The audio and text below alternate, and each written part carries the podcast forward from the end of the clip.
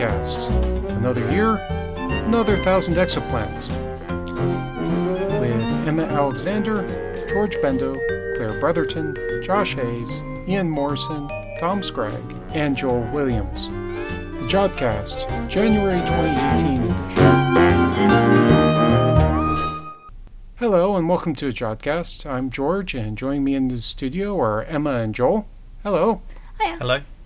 And Emma's been with us for a few episodes already, but Joel's new to this. So, Joel, uh, can you introduce yourself? Tell us a little bit about what you're doing. Yes. Hello, I'm Joel Williams, and I've just started as a PhD student, and I'm studying theoretical cosmology, and I'm looking at how photons travel through the universe. Okay. Well, that sounds fairly interesting. Uh, good luck with uh, your studies over the next three years. So, on to the show. For our interview this time, we're going to feature Tom Scragg and Josh Hayes interviewing Dr. Allison Kirkpatrick about separating star formation and AGN activity in galaxies. After that, we're going to have Ian Morison and Claire Bretherton talking about what's happening in the January night sky. But first, before all that, here's Josh with this month's news. Hello, I'm Josh Hayes, and I'd like to wish all of our listeners a very happy new year. In the first astronomy news roundup of this year, we pay tribute to a great pioneer of spaceflight. We discuss a solar system to rival our own and gravity driven winds on Jupiter. That may have been one small step for Neil, but it's a heck of a leap for me.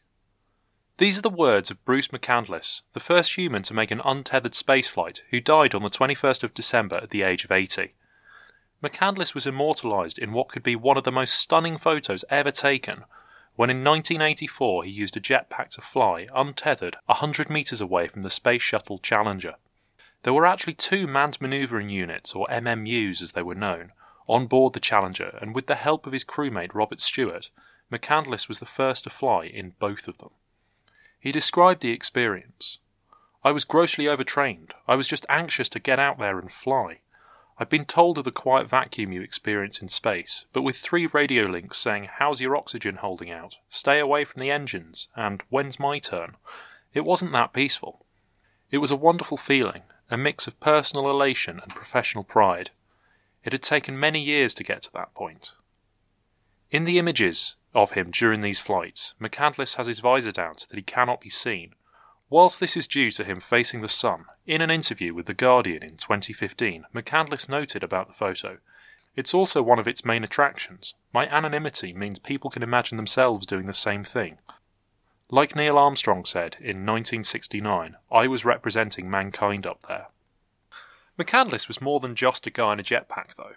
He actually helped design the MMUs, was part of the space shuttle crew which delivered the Hubble Space Telescope to orbit, and was the mission control capsule communicator at Houston for the Apollo 11 mission, speaking to Neil Armstrong and Buzz Aldrin as they took their first steps on the moon. His voice is the one that you can hear as mission control. All of us at the Jodcast would like to pay our respects to one of the great pioneers of spaceflight and pass on our condolences to his family.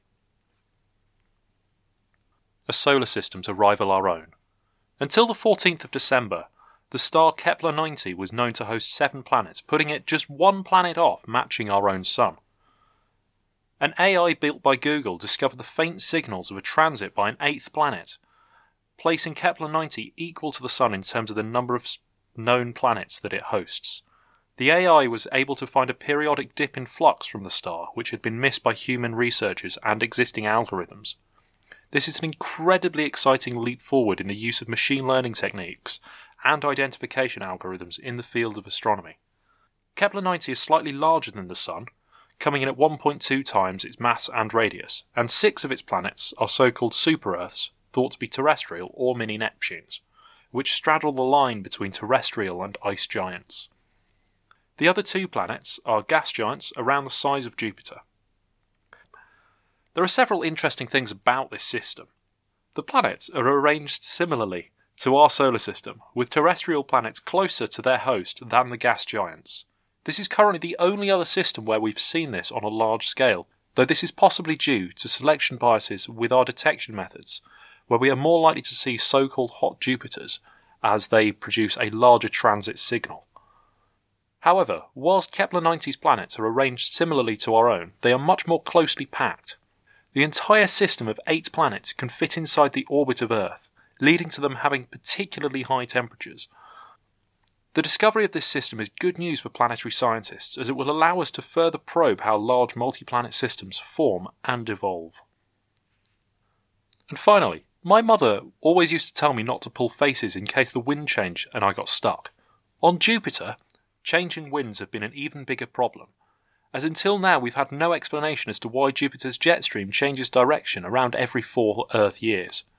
Researchers using NASA's Infrared Telescope Facility, or the IRTF, in Hawaii may have worked out the mechanism behind the mystery gravity waves. Gravity waves are waves in a fluid which are generated by the gravity of a planet, for example, the waves the wind causes in our oceans. They should not be confused with gravitational waves, which we've discussed many a time on the Jodcast, which are waves in space time and are generated by the motion of massive bodies. The team have proposed that gravity waves are set up by convection low in the atmosphere of Jupiter, and these waves then rise up into the stratosphere. These waves then lead to the jet stream over the equator changing direction, an effect which is known as quasi quadrennial oscillation, or QQO for short. The measurements required to understand this process were made using the Texas Cross Echelle spectrograph, mounted on the IRTF. This instrument allows for measurements of the motion of thin vertical strips of Jupiter's atmosphere through Doppler shifting of spectral lines, and these measurements have led to the current theory. Jupiter is not unique in exhibiting this phenomenon. Earth's jet streams change direction about every 28 months, and Saturn's change around every 15 Earth years.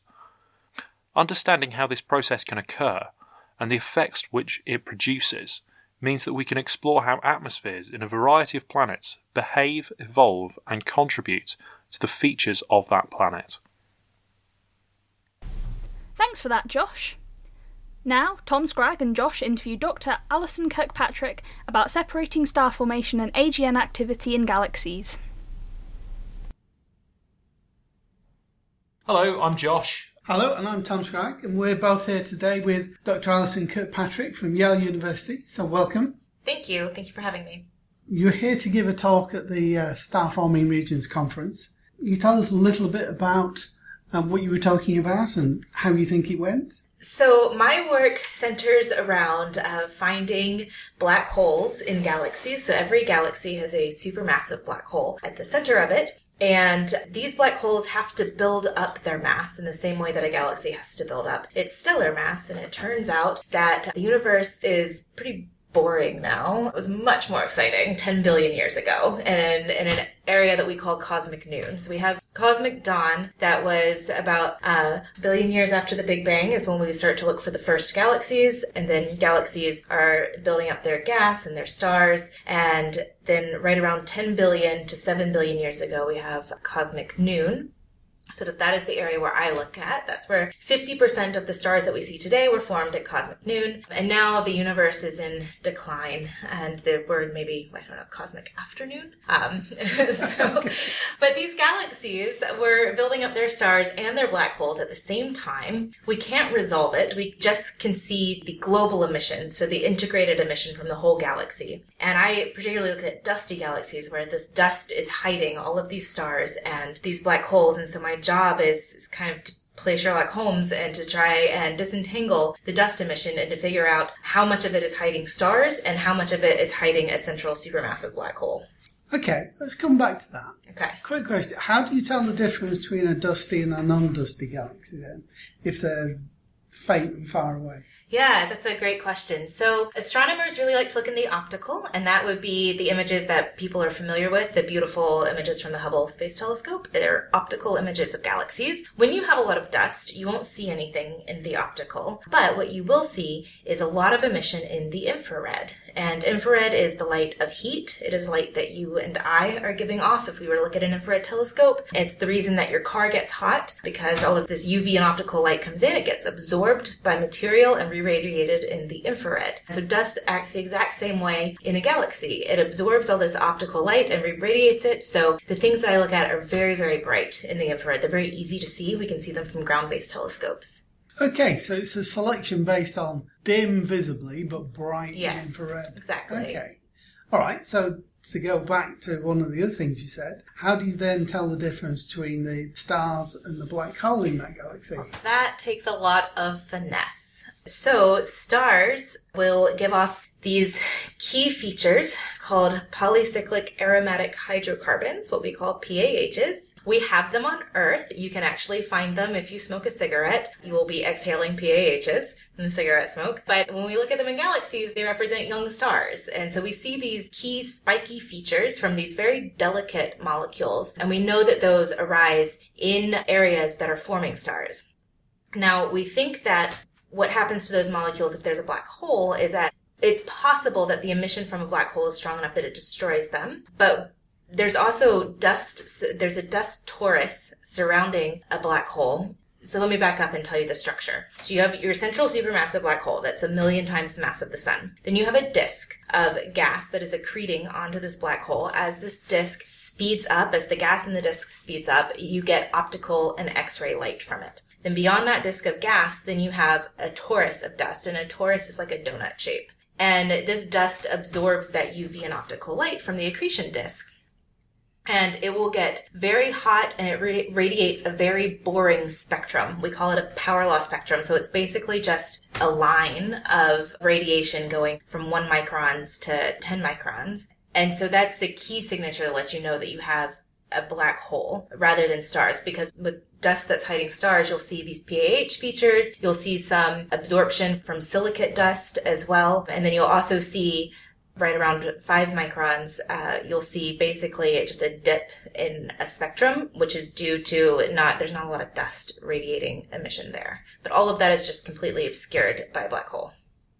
Right, so the black hole absorbs this signal, or? So it outshines it. So it's so so so this is the the tricky way part. around? Right. So here in the in what we call the local universe, you can resolve your galaxy and you can look at a disk and then you can also look at the center and you can point your telescope at different points in the galaxy. 10 billion years ago, you can't do that. The resolution of the telescope is just not good enough unless you're talking about something like ALMA. So we have a couple of telescopes that can resolve these galaxies. But for the most part, our infrared telescopes can't. And so all you see is the emission from the entire galaxy grouped together into one spectrum.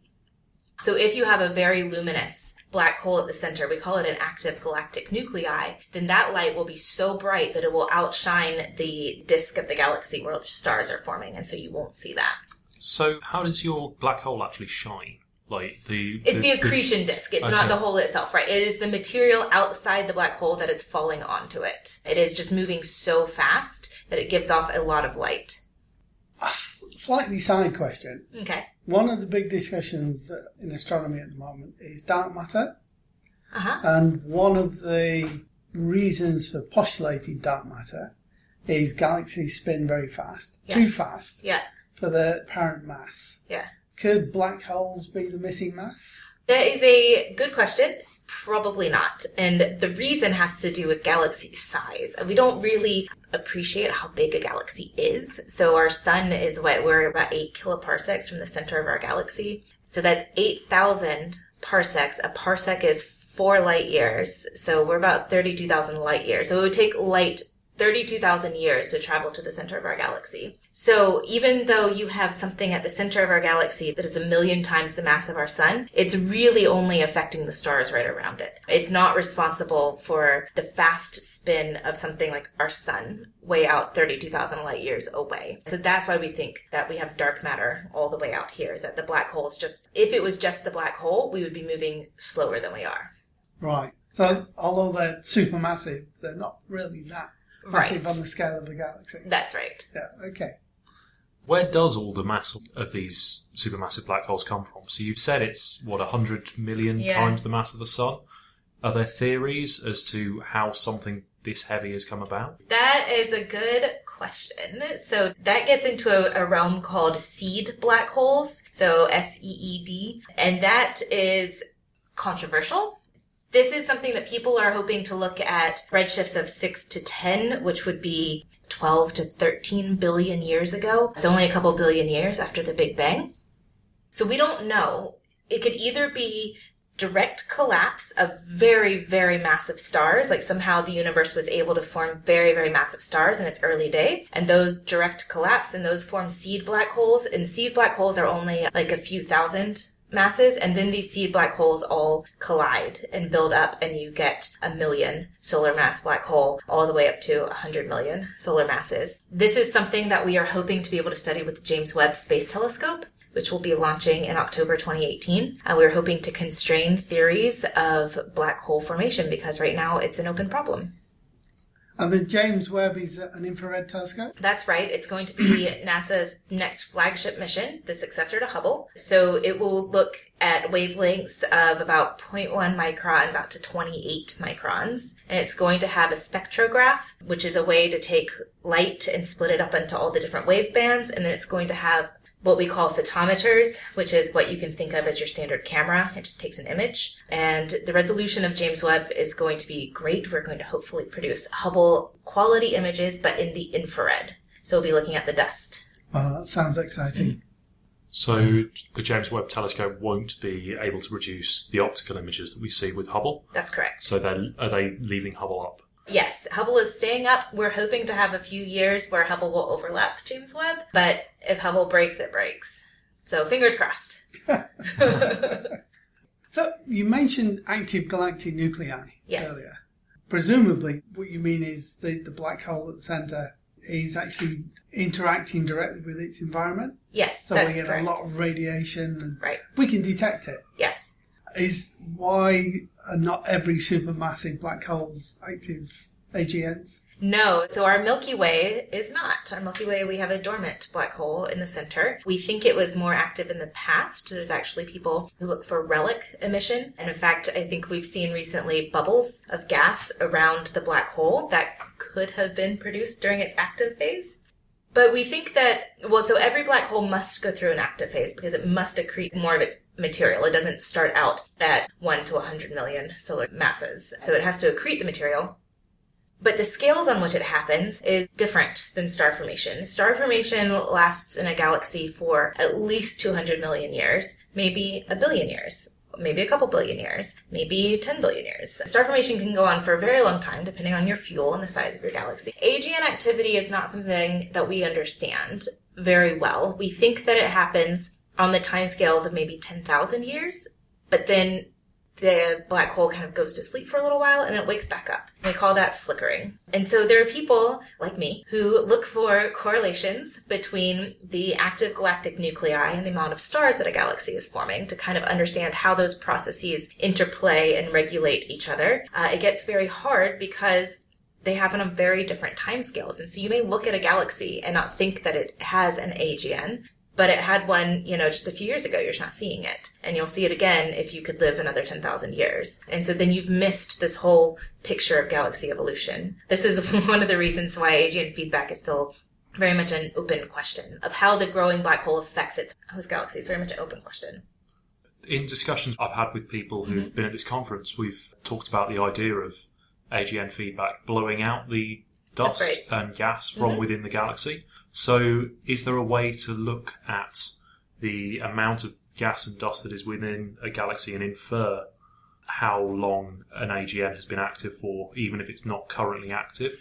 Yeah, so this gets at a really interesting problem. So one of the things that we look at is something called star formation efficiency. So it is the rate that a galaxy is forming stars divided by the mass of gas that it has available to form stars. So if you're forming a lot of stars with a very little gas mass, you would have a high star formation efficiency. Or if you have a very low star formation rate, but a lot of gas, you would still have a low star formation efficiency. And the idea is that things go through periods of high star formation efficiency that consumes all of their gas. So then they must immediately become quenched. And so quenched is like our word for dead galaxy. It's not forming stars anymore. And so astronomers have been trying to look for a correlation between your star formation efficiency and the amount of AGN activity that you have. Because the idea is if you have a low star formation efficiency, it could be because your AGN is consuming the gas rather than your star formation. The problem is that number one, such a correlation hasn't really been found universally. It depends on what wavelength you're looking at your AGN in as to how luminous it is. It depends on how you're selecting your sample. The other problem is is that it could be that your black hole is consuming all of this gas in the galaxy. But again, you have to remember the scales of a galaxy. Your stars could be forming 32,000 light years away from your black hole. So then you have to give all that gas the travel time to get into the black hole. So it's not obvious that you would see a correlation at all anyway. But the other problem is that a black hole needs gas to grow and stars need gas to grow. And so if your star formation rate is dropping because the gas is being consumed, it's not necessarily the black hole that's doing it. Maybe the whole gas supply of the galaxy is just being shut off. So all of this gas that fuels the stars and this black hole is coming in from basically outside the galaxy. It is falling onto the galaxy. So that could just be being used up. And then it's not necessarily AGN blowing out the gas that is quenching the star formation. But this is something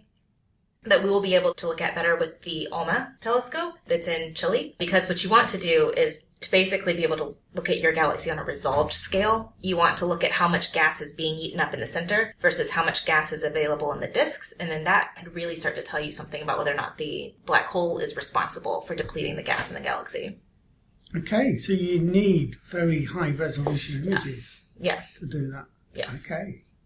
So how did you get into this field? What first excited you by um, Okay. in AGN? Um, so this is a bit of a funny story. So I didn't want to do galaxies at all. I thought galaxies were boring. Wanted to do planets, of course, the exoplanets. So I got my PhD at the University of Massachusetts, and when I applied, they had a very, very outdated website that said that they did exoplanets. And so I applied, and I got in, and that was like based on visiting, it, wa- it was just a really great department, so I decided to go there and then start to ask around about projects and found out they do not, in fact, do exoplanets. They had just listed it on their website. So then I was like, okay, well, wh- what am I going to do? And I wanted to start in the summer to get a jump on the research before our classes started. And one person had funding, and she was a new faculty, and that her name's Alex Pope.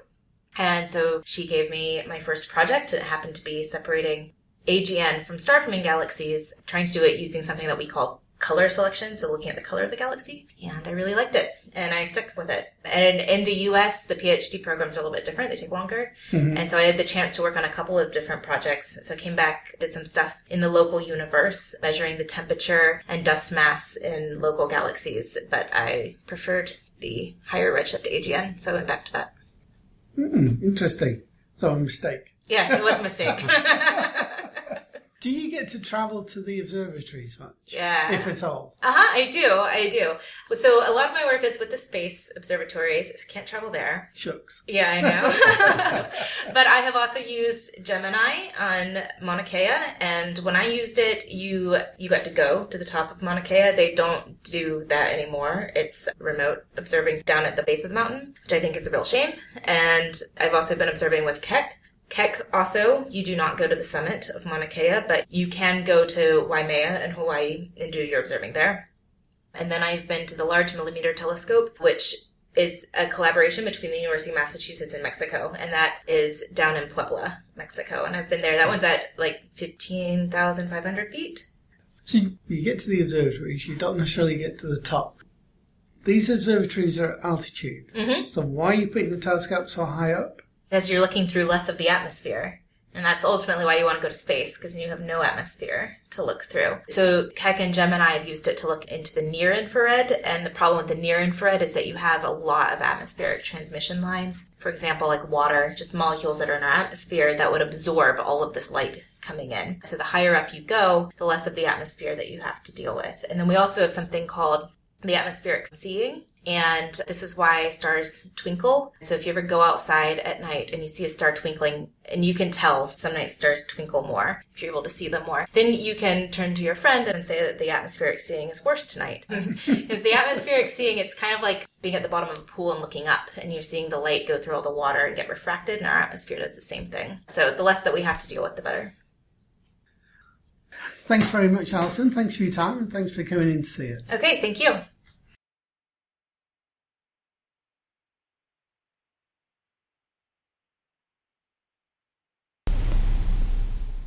Thanks for that, Tom and Josh. Now we come to the part of the show where we fit in all those other bits that we can't fit in anywhere else the odds and ends.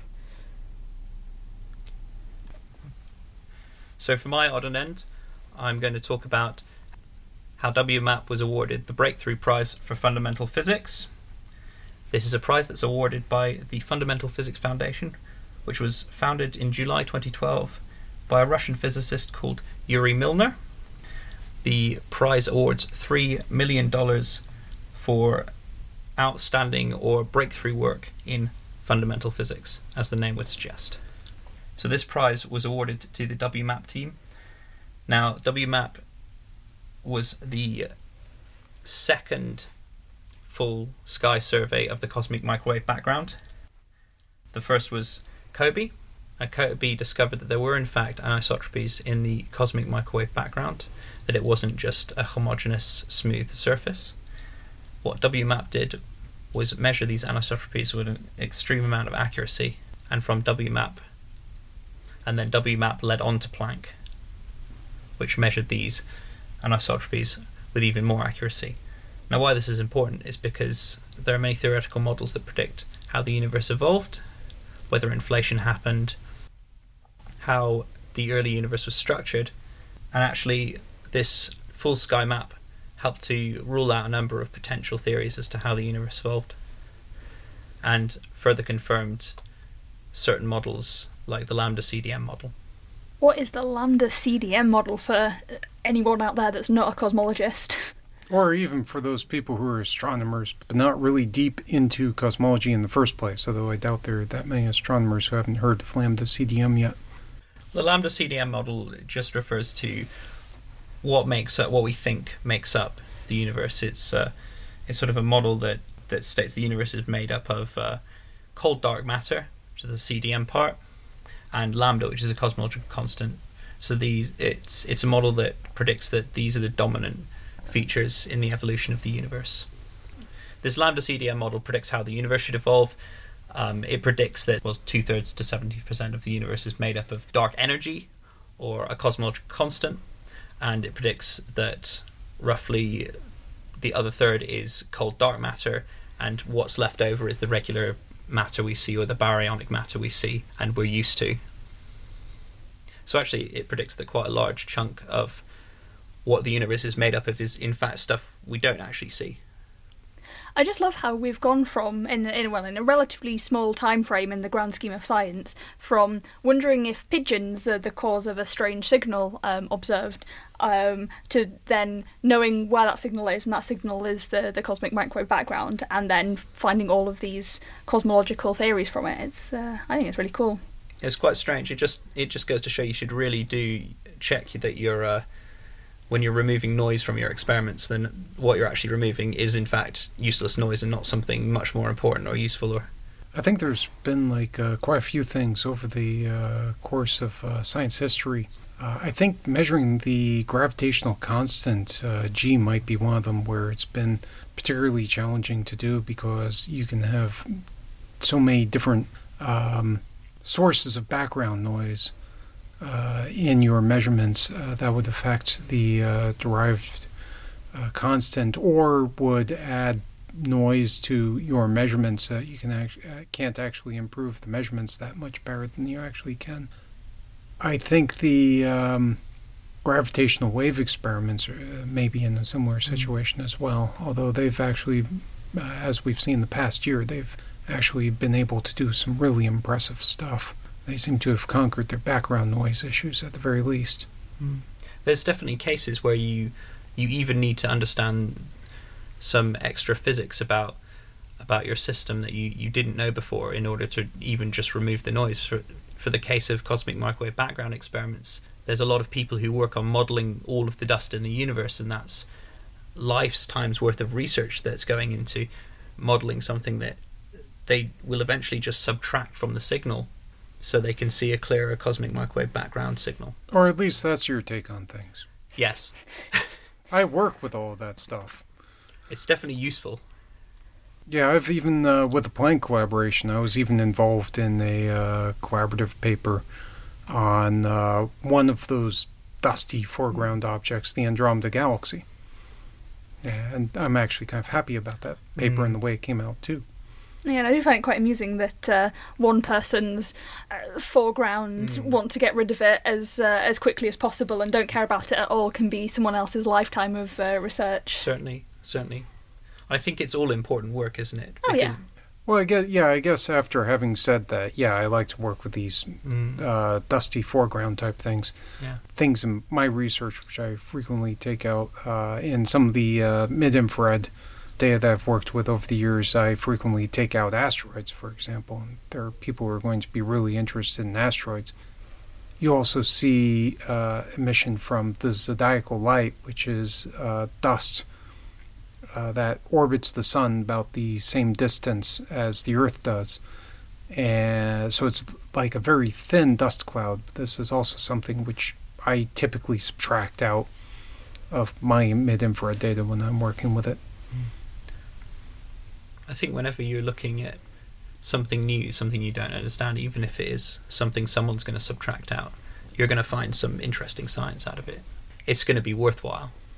So going back to the prize that was awarded for this work, um, how much did you say say that it was? Uh, it was it was three million dollars. That's the that's the standard amount the Breakthrough Prize and gives. and does that get distributed to all of the the scientists uh, involved in in the work? Is it split evenly? Does it go to their personal finances, or is it to fund more science?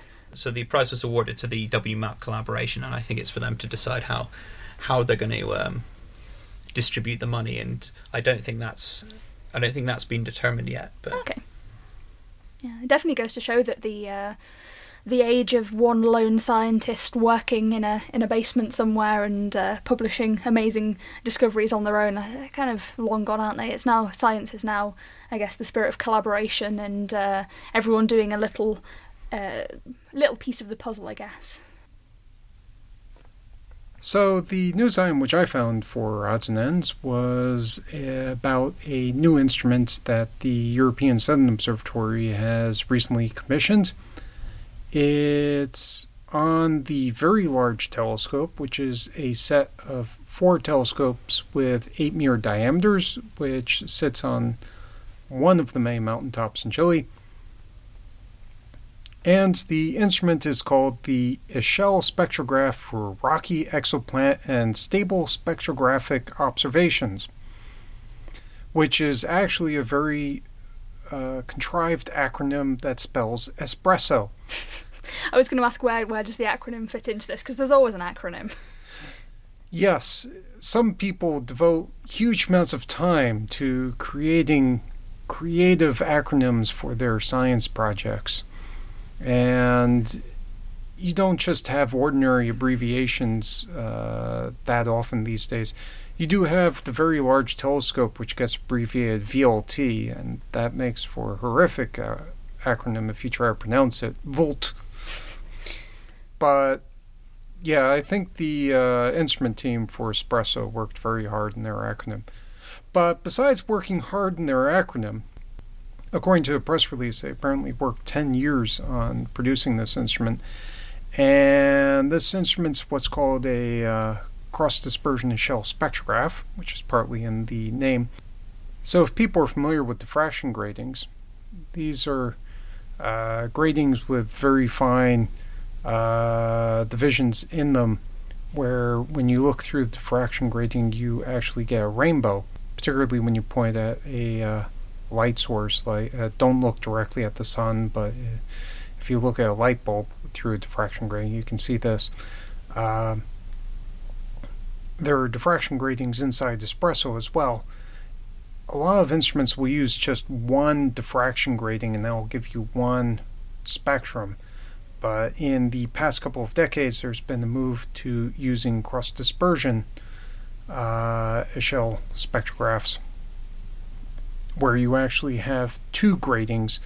So the first grating actually, and they're reflective gratings, typically the first grating will reflect onto a second grating, and the second grating will uh, basically be oriented at a 90 degree angle. So you get a rainbow from the first grating. The second grating will actually take that spectrum and actually spread it out even more into a series of extra bands. Into a series of extra bands. And so you can get a very detailed spectrum uh, with very minute details by using uh, this type of spectral setup. The VLT had been using uh, similar types of spectrographs on their telescope for uh, things like like planet hunting, but also for lots of other activities. These spectrographs have lots of other utilities as well. When I was a student in the University of Hawaii, for example, uh, there was a cross dispersion echelle spectrograph on the Keck telescope, which I think may still be operational, uh, which was uh, very commonly used to look at very distant quasars and actually look at the absorption of light from those very distant quasars by very redshifted, very distant blobs of hydrogen gas that crossed along the line of sight. So these spectrographs have more than just one purpose, but this one, people are very focused on using it for planet hunting. And the precision that this spectrograph has is, in terms of frequency is quite phenomenal. So the spectrograph that's replacing a thing called HARPS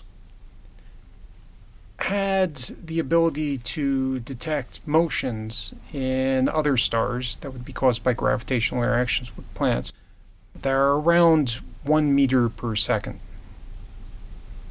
So it could actually see that type of velocity shifting. If you think about your everyday life, you move around typically by about one meter per second think a lot of people move around by about one meter per second. It's sort of like maybe a a little bit of a jogging pace, maybe, or a very brisk walk. The new instrument, Espresso, will be able to detect motions around a few centimeters per second. So imagine being able to tell how precisely fast you're walking down the street. That's what this instrument's going to be able to do. Hmm, it's very impressive. It sounds very spookily precise. The other interesting thing about this, so uh, as I mentioned earlier, the very large telescope is four 8 meter telescopes. Typically, with a lot of instruments working with the VLT, they've worked on one individual 8 meter telescope. Uh, now, the plan had been for a very long time that they would actually connect the four telescopes, make them work together, but for a lot of everyday type of activities with the VLT, uh, particularly imaging, uh, where you didn't need really high resolution interferometric imaging, it made sense to work with the telescopes individually rather than try to combine them together, which gets technically messy. The Espresso instrument, however, has been designed to actually work with all four telescopes simultaneously, so it actually have access to the collecting power of all four telescopes. So it'll effectively work like a telescope that's twice as large in diameter, uh, which would be very impressive. Cool. So you mentioned planet hunting. Now, as someone who's not familiar with that field, how how do you decide where to look? I think general move has been towards looking at nearby stars in general. Some people may want to choose stars which are very similar to the sun, so very similar spectral type and very similar luminosity. So something which is sort of yellowish and sort of the same brightness as the sun, still converting hydrogen to helium at its core. Having said that, there have been discoveries of planets around uh, fainter redder stars and pulsars and other weird situations. So uh, people could take a variety of other approaches to hunting for planets as well, uh, such as, for example, just doing um, a blind survey. If you want to, you could just say we're going to choose some patch of sky and we're going to monitor all of the stars within a certain distance in that patch of sky, or maybe all of the stars within a certain distance with a certain brightness limit because st- some stars may get too faint to pick up with the spectrograph. But you could design samples that way, for example. I've done this all the time with uh, various surveys of nearby galaxies as well. It's a very common kind of way select things. It also gets down into uh, are you interested in looking at very unique special objects, or do you just want to choose as broad and unbiased a range of objects as possible? Well, speaking of exoplanet discoveries, that leads in um, quite nicely to my odd end that I've brought with me, which, seeing as I thought it is uh, a January episode, the start of the year, I thought I'd look ahead um, to some of the upcoming space missions that are due to be launched this year. Now, take these with a pinch of salt because uh, we all know, I think, how notorious these kind of missions are for being pushed back and uh, their launch date just going back and back and back. In I- fact, some of some of these um, were previously some of these should have already been launched um, and uh, have been pushed back to this year. I was going to say I can't remember when the James Webb Space Telescope was originally supposed to be launched, but I think it was supposed to be out in space already. Oh yeah, so um, th- that uh, actually will get an honourable mention on my list for something that at some point was meant to be launched this year, but it's been pa- but it's been pushed back to 2019. Uh, so that doesn't even feature on my uh, list of things being launched this year. But never mind. Hopefully, when it's up, it will be uh, good. Let's let's keep our fingers crossed for that. Um, but continuing on with the exoplanet theme, um, one of the satellites being launched this year, uh, hopefully in June, is TESS, the Transiting Exoplanet Survey Satellite. Um, now, what this satellite is going to do is survey 200,000 of the brightest nearby stars to us uh, to look for transiting exoplanets. So that's um, exoplanets that pass in front of their host star so that we're able to observe a dip in the brightness of that star. This is similar work to what has been done by the Kepler Space Telescope, which is famous for discovering a lot of exoplanets. Um, and TESS will be able to cover 400 mo- times more area than Kepler did. And the stars that it is surveying will be 30 to 700 times brighter than Kepler, which means that it will be easier to follow up any discoveries with ground based telescopes. Um, so, yes, I know Josh in particular is very excited for, for the launch of that telescope. Is he actually working with data from the telescope? Oh, I don't know uh, if he will be or not, but uh, he loves all things exoplanets and uh, works on exoplanetary atmospheres. So I'd describe him as glee filled. Yes, yes. Uh, when I mentioned that I would uh, be talking about this for my ad and end, his face just lit up and uh, got very excited about Tess. So um, yes, I'm sure you'll be hearing a lot more about Tess from Josh later on in the year. A bit closer to home, looking at space missions that will be targeting bodies in our own solar system, uh, we've got a couple of missions going to the moon this year. So we've got the Chandrayaan 2 mission, um, which is from the Indian Space Research Organisation. Uh, it's the second of India's lunar exploration missions. Um, so it'll have a lunar orbiter, lander, and rover, and it's looking for things on the moon surface, um, such as mapping the major elements present there and probing down the first few tens of meters into the lunar surface um, for looking for different constituents, including water ice. Is it actually drilling into the surface? Um, no, it'll be using a synthetic aperture radar. Uh, so I assume it'll be using uh, ra- radar technology to, to be doing that. Although I couldn't tell you how that worked. Uh, I could uh, imagine how it works, but Mm. it'd be kind of interesting. Well, I suppose they're looking for broader uh, variations in Mm. the uh, density, which would indicate something like an ice layer underneath, Mm. Uh, rather than drilling and actually getting chemical Mm. measurements, which is what I first thought. Although that would be a cool mission. Yeah, I know. Um, Uh, the... may- maybe mission three, India. Mm. Um, we've got another interesting one going to the moon. Um, again, hopefully going to be launched in around June time. Um, there's the Chang'e 4 mission uh, from China's space agency. Um, so this one will be interesting because they're planning on landing on the far side of the moon. So what they're also going to be launching as well as a lander and, and rover is a communication relay satellite. So that's what's going to be launched in, in june this year. It's going to be launched to the earth moon l2 point so lagrangian point uh, where the orbit is stable. And uh, that will relay the signals between the lander and rover and, and, and Earth. Um, so the lander and rover will, will follow six months later, so potentially towards the end of this year, very late 2018. I don't think that one's got a, a set launch date yet. Um, but some of the science that that um, mission is wanting to have a look at is more. Um, geophysics as opposed to kind of chemical analysis, um, but it'll have things such as a panoramic camera, radar, uh, infrared spectrometer, and things like that. So uh, hopefully we'll get some interesting stuff out of the moon this year.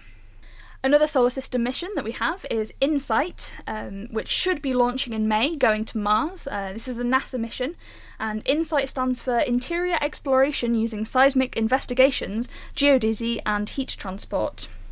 So it's They they worked on their acronym. Yes, yep, uh, another one of these. Uh, another one of these fun acronyms. Yeah, yeah.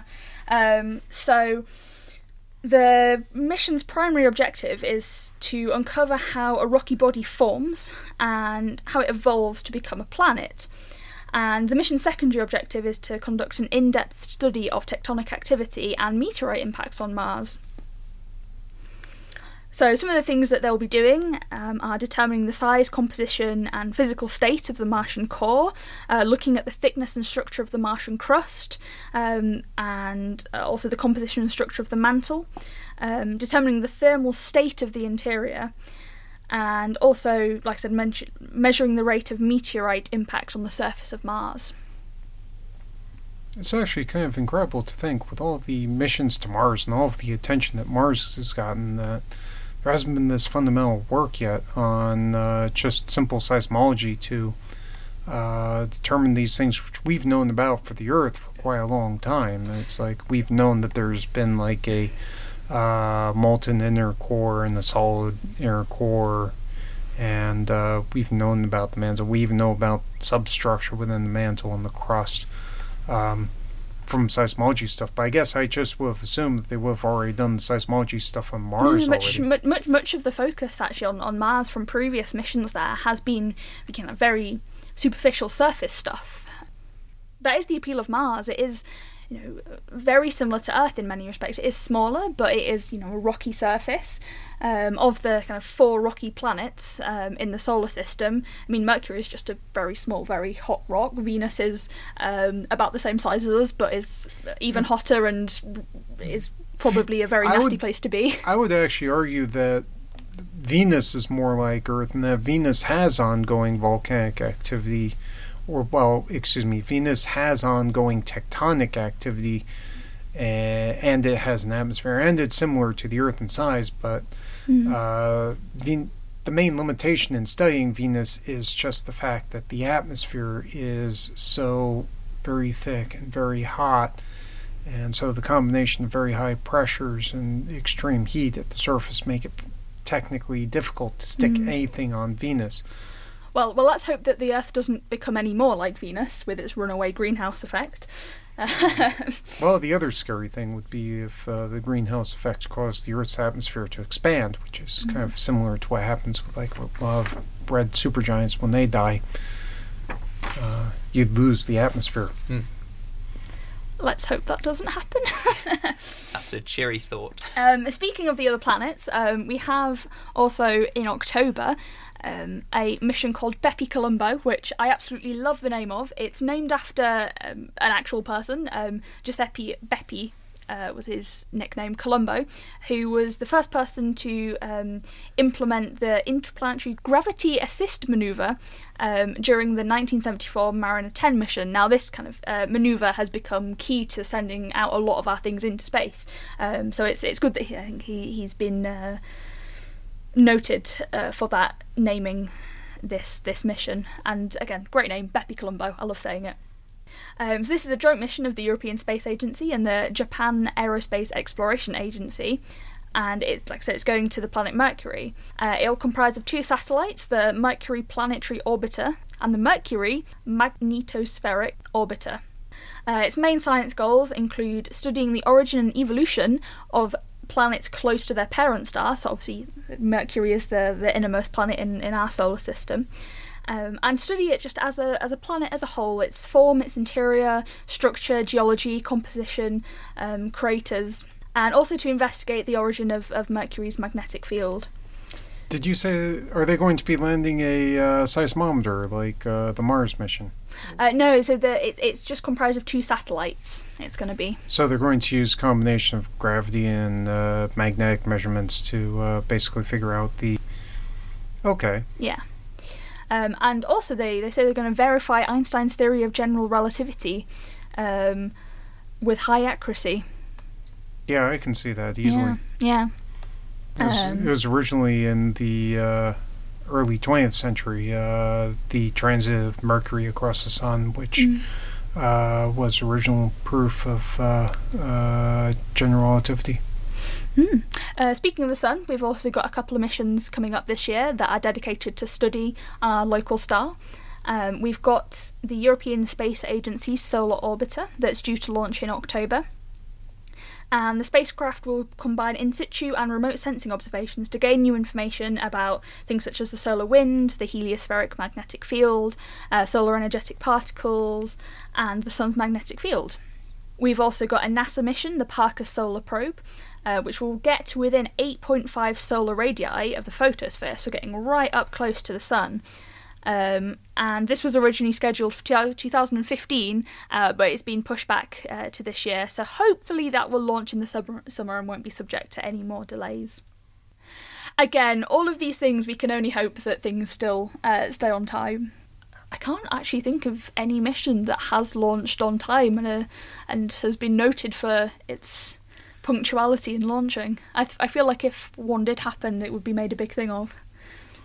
It would almost become the poster child for launching in Hmm. on time.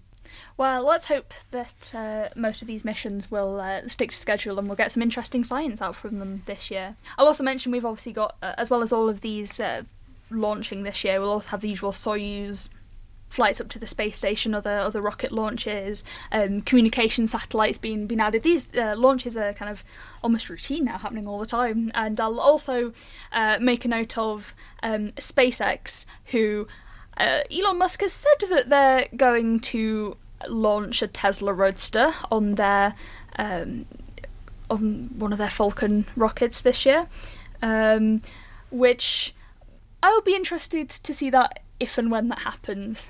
Um, obviously, no scientific merit there, just uh, they want to launch a car into space. That's like something for a commercial shoot more than anything else.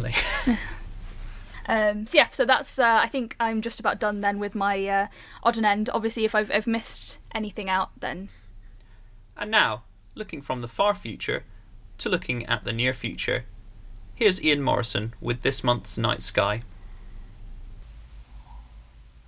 The night sky for January 2018. Well, of course, this month we have a wonderful southern sky. Centre stage is Orion the Hunter. The three stars of its belt point leftwards down to Sirius in Canis Major. And up to the right, you come to Taurus with the two lovely open clusters, the Hyades and the Pleiades.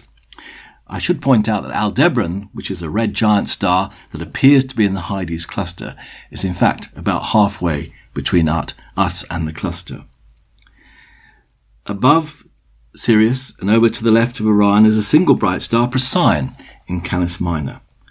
And above that, we have the twins, Castor and Pollux, the heavenly twins. A rather nice constellation, and it has at least a sort of shape of what it might should look like.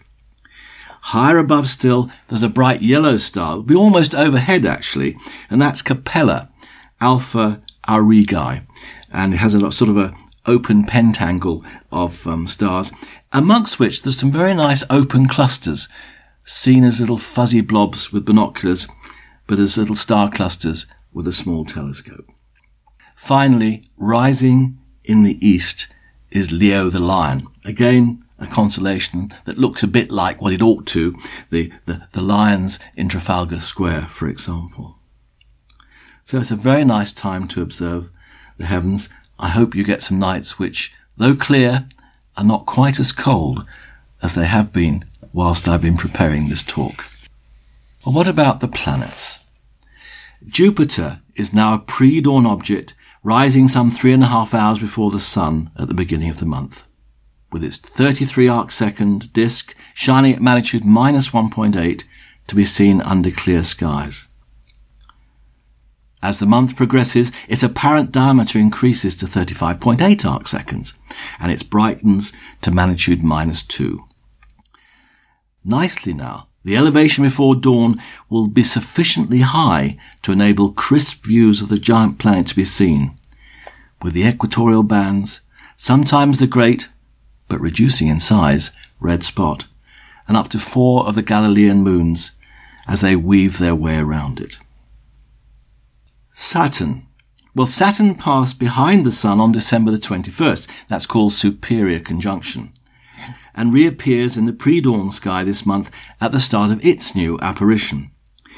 It is unlikely to be seen in the first week of January, but climbs higher and so becomes easier to spot as the month progresses, as its brightness increases to plus 0.6 magnitudes.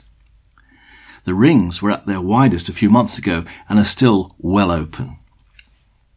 Well, Mercury reaches greatest elongation west on New Year's Day, shining at magnitude minus 0.3. It'll be seen low in the southeast before dawn and will be visible for a couple of weeks before sinking back towards the Sun.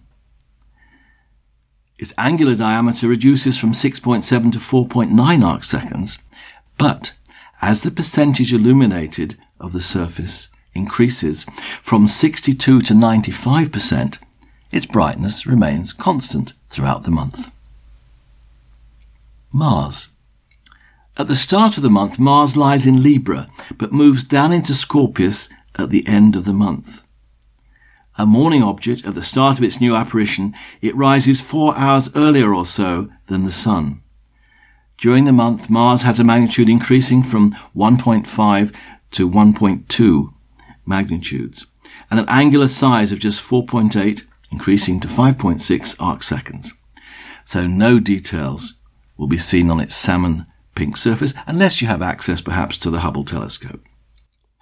Moving eastwards, Mars has a very close conjunction with Jupiter on the 6th of January, as we shall see. Now, Venus passes through superior conjunction again on the far side of the Sun on January the 9th, and so cannot be observed this month.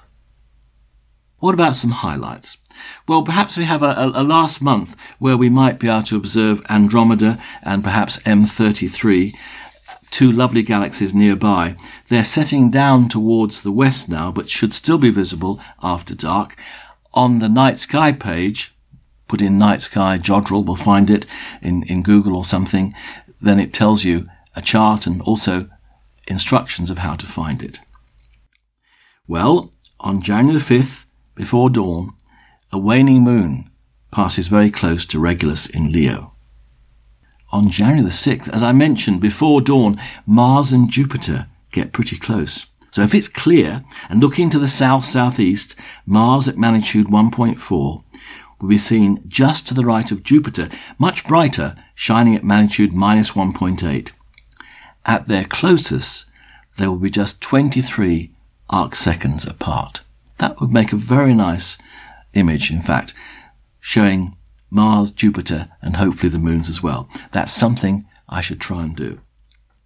Before dawn on January the 13th, there's a chance, given a very low southeastern horizon and a clear sky, of spotting Saturn together with Mercury. A thin crescent moon will be seen up to their right. So that's a nice skyscape, isn't it? I suspect you'll need binoculars to pick them out against the glare of the pre-dawn sky. Because when you use binoculars, the magnitude reduces the brightness of the glare, but more or less allows the brightness of the two planets to remain the same. But obviously, do not use binoculars once the sun has risen. On December the 26th, late evening, the moon is quite close and below the Hyades and the Pleiades, again making a nice sort of visual view of the heavens. And on January the 26th, the phase of the moon is such that the two greatest craters on the moon, Tycho and Copernicus, are well visible. And again, on the night sky page, there are some details about them. Perhaps I could just finish with a little advert. I've spent a year writing what I call an astronomy digest, And if you put Astronomy Digest Morison with one R into Google, it should be found. And I've so far put up about uh, 36 articles on it, uh, which cover all aspects of amateur astronomy, both visual observing and also um, imaging. And I hope some of those articles might be of some interest. So just Astronomy Digest will probably find it, but if you put Astronomy Digest Morison, it certainly will. Well, I hope you have a good month's observing. Happy New Year. Thanks for that, Ian. And now for our Antipodean listeners, here's Claire Bretherton with The Night Sky Where You Are. Namihi o te tauhou ki a koutou katoa. Happy New Year and welcome to the first Southern Skies Jodcast of 2018 from Space Place at Carter Observatory here in Wellington, New Zealand. We're well into our summer months now. We've moved past the longest day and our days are slowly beginning to get shorter again. On the evening of January the 3rd, the Earth reaches perihelion, the closest point in its orbit around the Sun. In theory, this means that the Sun appears at its largest in the sky and will receive more radiation from it than at any other time of the year. In practice, however, this effect is tiny.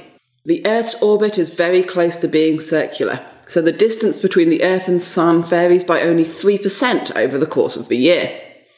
The changing tilt of the Earth's axis has a much more significant effect, and is the true cause of the changing weather patterns and seasons we experience here on Earth. This month, we will continue our tour of some of the clusters and nebulae along the Milky Way, which stretches across the eastern sky after dark, becoming brightest in the south towards the Southern Cross, Te Punga. Orion still dominates our eastern skies after dark. Following his belt to the right, you come to Sirius or Takurua, the brightest star in our nighttime sky, and in the constellation of Canis Major, Orion's large hunting dog. Whilst it appears as a single star to the naked eye, Sirius is in fact a binary system consisting of a white main sequence star of around two solar masses and a small dense white dwarf companion. Just above and to the right of Sirius, at a distance of around 4 degrees, is M41 or NGC 2287. M41 is an open cluster of stars covering an area around the size of the full moon. It is just about visible as a blurry smudge to the naked eye from a clear, dark location. Through binoculars or a small telescope, you'll start to resolve a number of individual stars, showing hints of red and orange, including a prominent 6.3 magnitude K3 giant close to the cluster's centre. A little further towards the south and set apart from the Milky Way is a bright star Canopus, the second brightest star in our nighttime sky, at magnitude minus 0.74. To Maori, this is known either as Ariki, meaning highborn, or Atutahi, meaning stand alone, and is considered to be a tapu or sacred star, never setting here in New Zealand. Canopus is the brightest star in the constellation of Carina, the keel, which along with Vela, the sails, and Puppis, the poop deck, once formed part of the southern constellation of Argo Navis. Straddling the Milky Way, this represented the great ship used by Jason and the Argonauts in their search for the Golden Fleece. The constellation was split into the three components used today by French astronomer Nicolas Louis de Lacaille in 1763. There are many interesting nebulae and star clusters to look at in this part of the sky, but perhaps the most famous is NGC 3372, the Eta Carina Nebula. NGC 3372 is a huge cloud of glowing gas estimated to be around 7,500 light years away. It is one of the largest nebulae of its type in our skies, four times the size of the Orion Nebula, and the brightest central parts can be picked out with the naked eye as a brilliant patch of the Milky Way a little above and to the right of the Southern Cross in our evening skies. With binoculars, you should be able to see a golden star in the nebula. This is Eta Carina itself, a massive unstable star that's on the verge of blowing itself apart. In fact, Eta Carina is a system of at least two stars, the largest with a mass of around 90 suns. The combined luminosity of this system is around 5 million times that of our own sun. This massive star is so bright that the radiation pressure it produces is almost too strong for the gravity holding it together, causing a constant stream of material out into space. Eta Carina has varied hugely in brightness since it was first catalogued by Edmund Halley in 1677. It was only fourth magnitude at the time and appeared as a fairly ordinary star, but by the mid 18th century it had brightened to second magnitude before dimming back to its previous brightness. It began to brighten again in the 1820s, reaching a peak magnitude of minus 0.8 in 1843 and becoming the second brightest star in the nighttime sky for over two decades. Astronomers now believe that this extreme brightening was linked to a huge outburst, with the star blasting off around 10% of its mass in two huge clouds of gas and dust, which now form the peanut shaped homunculus nebula visible in a small telescope. Eta Carina is now back to around fourth magnitude, but it's brightening again. It is expected to end its life in a huge supernova within the next few thousand years. Also within the nebula are a number of interesting open star clusters. Eta Carina is part of the massive open cluster Trumpler 16. At magnitude 5, the cluster is just about visible to the naked eye, but even the smallest binoculars will reveal some of the individual stars within it. Trumpler 16 contains a large number of very young stars, some formed within the last few million years. Along with Eta Carina, it also contains WR25 and Trumpler 16 244, three of the brightest and most massive stars in our galaxy.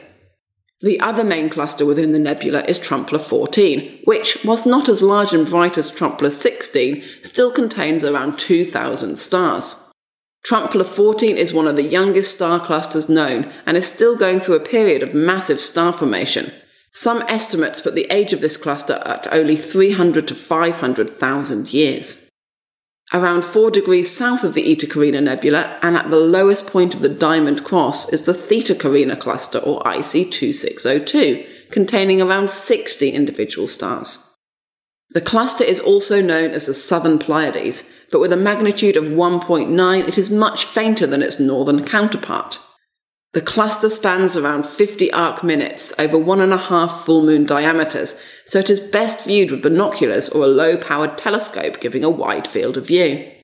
Also worth looking out for in Carina is NGC 2516, known as the Southern Beehive, located just above the False Cross, and NGC 3532, the Football Cluster or Wishing Well Cluster.